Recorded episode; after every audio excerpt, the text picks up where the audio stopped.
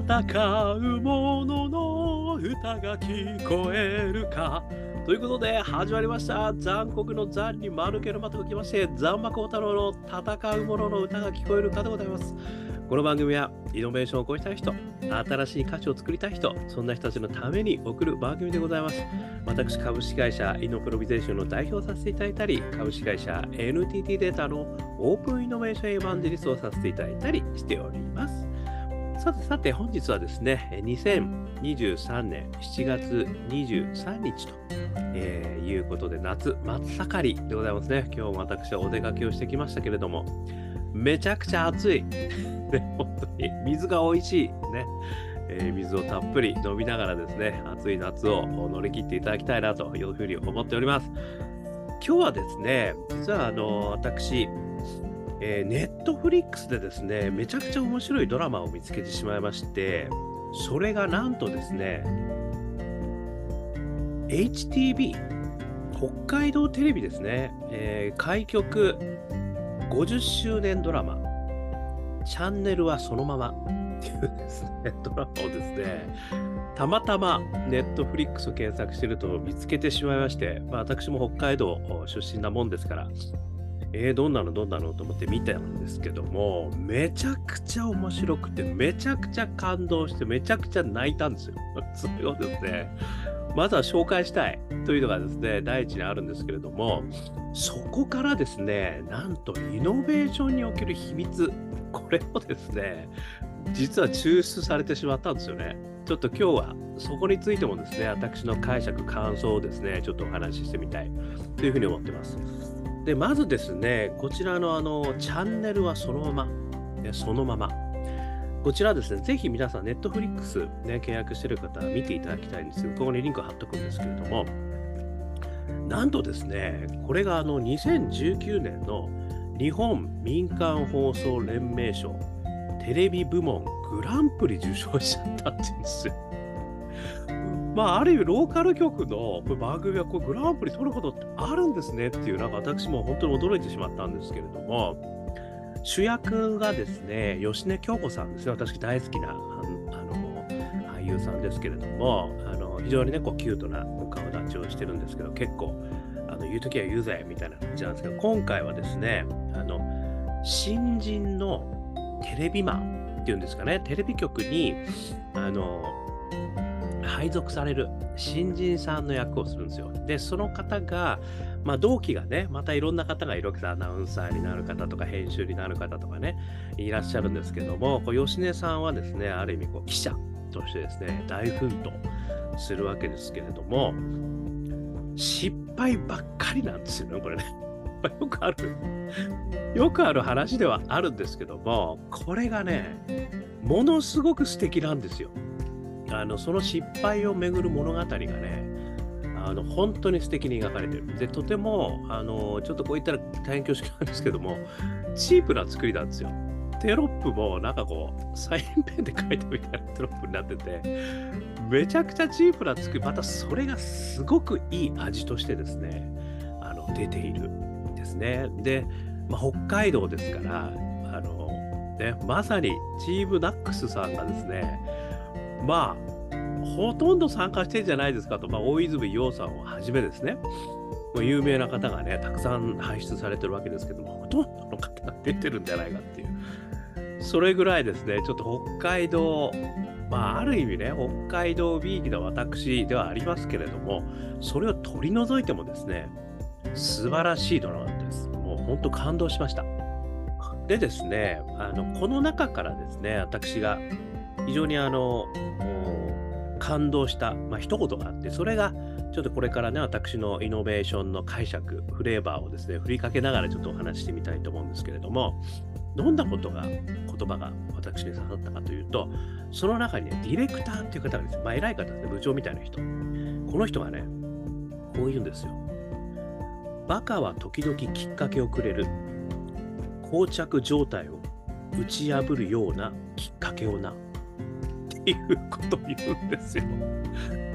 これですね、頻繁にその中でバカ枠っていう言葉が使われるんですよ。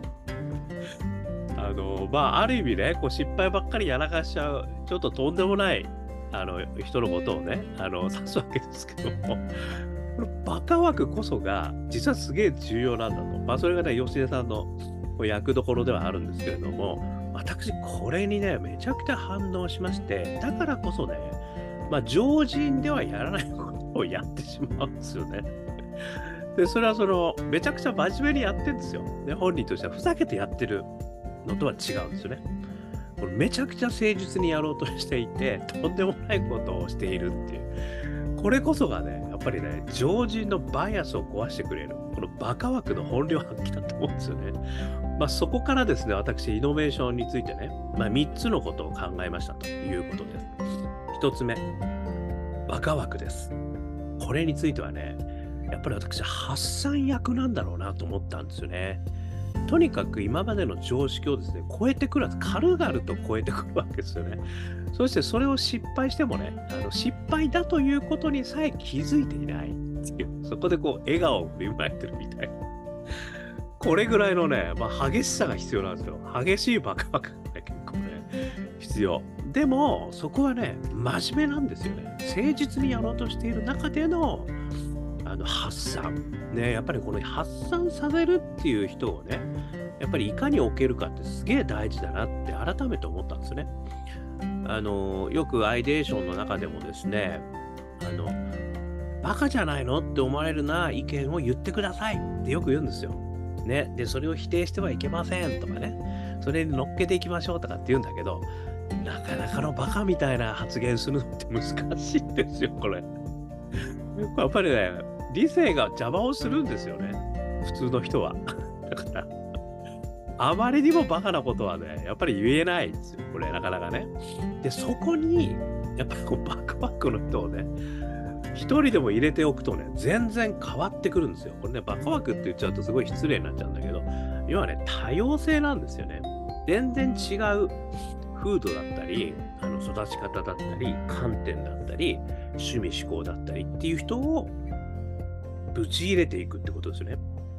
こういう人がね一人いるだけで全然違うんですよね。でその人が空気を読まない発言をしてもらうんですよね。まあ、前にもねあの悪魔の何でしたっけ、申し子じゃなくて何だっけそうそうそう、えー、悪魔の代弁者ねっていう話もしましたけど、やっぱりねこういう、まあ、悪魔の代弁者の場合はねあのあえて反対意見を言うとかっていう役回りなんですけど、このバカ枠の場合はですね真面目に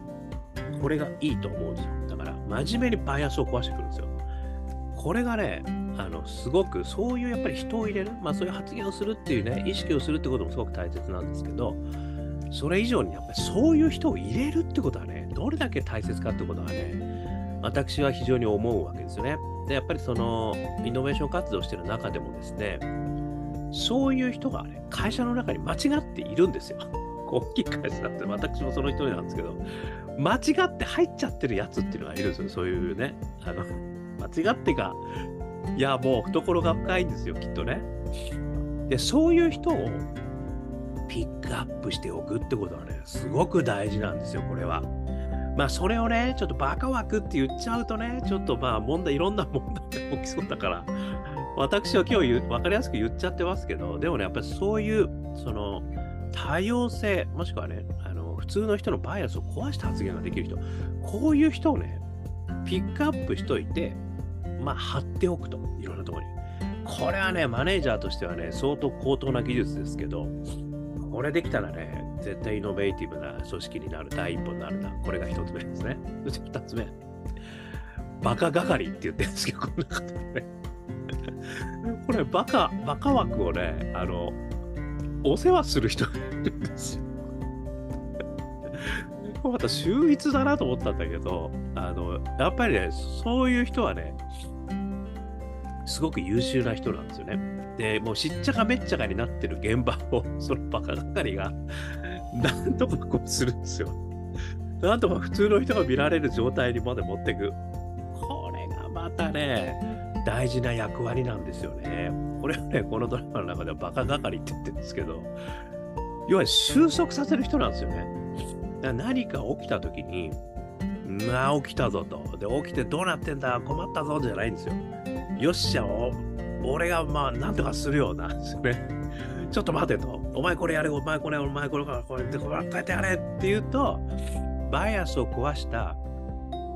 新しいことが実は生まれてくるってことなんですよね。だからこのね、実はふたつのペアがものすごく大事なんですよ。バカがかりね、物を壊す人たち、そしてあ違うバカ枠、バカ枠は物を壊す人たちで、バカがかりは物を再構築する人たちですよ、これ。このふたりがね、やっぱり相当なあのとんがり具合でいるとめちゃくちゃ面白いんですよね。よくそのベンチャー企業の中ではナンバー史上最強のナンバーツーと言われたりする人がいるんですよね。まあ、必殺風呂敷畳人というふうに、ね、言う人もいるんですよね。こういう人がね、やっぱりこう例えば シーオーオー とか シーティーオー とか シーエフオー とかにいるとですね、こうベンチャー強いんですよね、これね。で、社長がいろんなアイデアをね、あのうわーって言うわけで、これまた あ, のある意味バカバカなんですよ。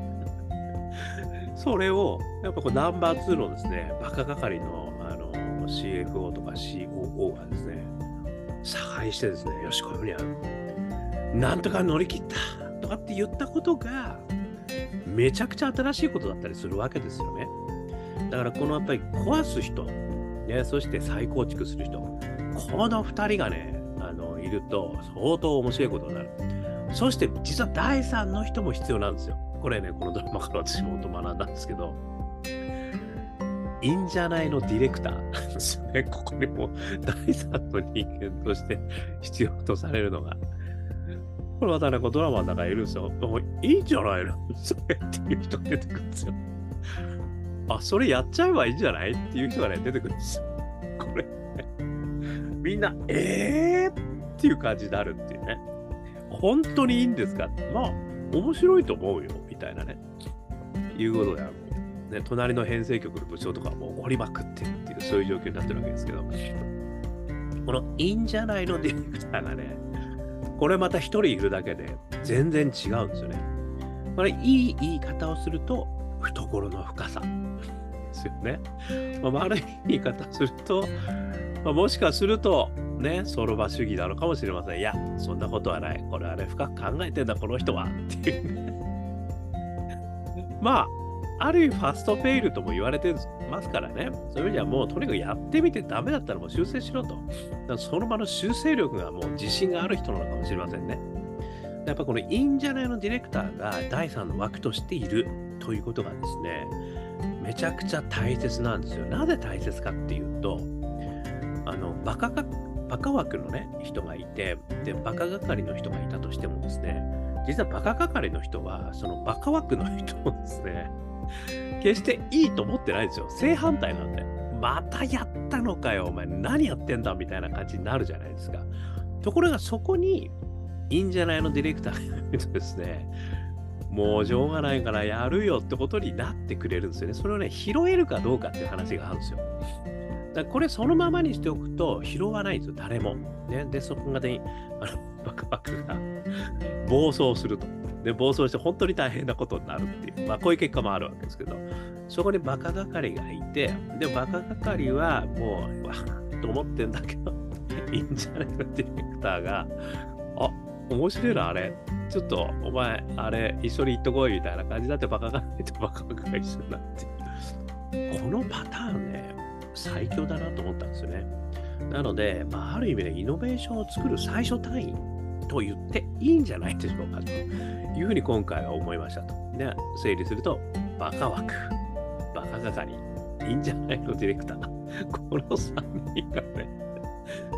なんとか揃えばイノベーションなんて簡単に起きるんじゃないですかっていうふうにね私は思いました。でそれぐらいね、もう痛快であり感動であり、もう涙なしでは見れない素晴らしい物語になってます。これぜひ見ていただきたい私で、ここからねイノベーションって何なんだろうって考える人は、まあ、私ぐらいしかいないのかもしれませんけれども、素敵な現場だなと思ったわけですよね。でやっぱりその、ね、こういう形がねなぜできないんだというふうに逆に問い直した場合ですね、もう理由は簡単なんです。大変だからです。こんな人がいたらね、もう現場大変なんですよ。もう毎回大変、ね、毎回大変なんだけど、毎回面白いことが起きるね、まあそういうことがですね、あの楽しいねこの職場って言える、そんな職場に憧れる私でございますね。まあ私もどっちかというとバカ枠としてね、あのこれまでずっとやってこさせていただいたあの懐の深さにね、あの感謝申し上げますとともにですね、まあそういうねあの活動できても、まあもう全てがそういう部署になる必要はないと思いますけども、そういう部署がねあってもいいんじゃないですかね。ちょっとバクバクっちゃうちゃうとな、言葉ちょっと汚くて言葉が強すぎて大変恐縮なんですけど、要はバイアスを壊せる人ですよね。でそれを収束できる人、そして温かく懐深く見守れる人です。このさんにんがねやっぱイノベーションの最小構成で エムブイピー としてですね、あの集められるといいんじゃないでしょうかね。そんなお話をさせていただきましたということでね、少しでも、えー、参考になりましたら幸いです。 YouTube ポッドキャスト毎日話しますんで、よかったら登録してくださいね。そして Twitter、Facebook 毎日話しますんで、よかったらコメントいただけると嬉しいです。えー、そして我がアカペラグループ香港ラッキーズの中年ワンダーランド、ね、YouTube、Apple Music、Spotify、えー配信中でございますんで、よかったら中年不思議国、そして香港好きなの香港ラッキーズ中年ワンダーランドね、聞いてみてください。元気が出ますよ。こんな暑い日にねめっちゃ元気出てきますよさらにアジャーリオブラッキーという洋曲入り の, あのアルバムがございますね。こちら、えー、オリジナル曲ろくにんグループのアカペラ香港ラッキーズが歌ってますので、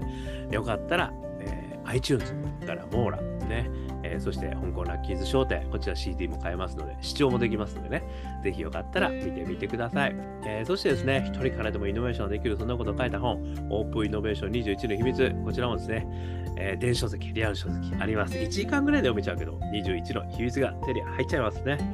そしてこんなことをお話している私は普段はですねイノベーションのコンサルやってますので、イノベーションに関するお困りごとありましたら何でもかんでもお気軽にお問い合わせくださいませ。そしてね、起業を考えている方、ね、応援してますよ。えー、何度でも起業、ね、何度でも挑戦できる世界、そんなプラットフォーム作りも頑張ってやってますので、よかったらお問い合わせくださいませ。ということで、今日も聞いていただきましてどうもありがとうございました。それでは皆様頑張りましょう。また明日。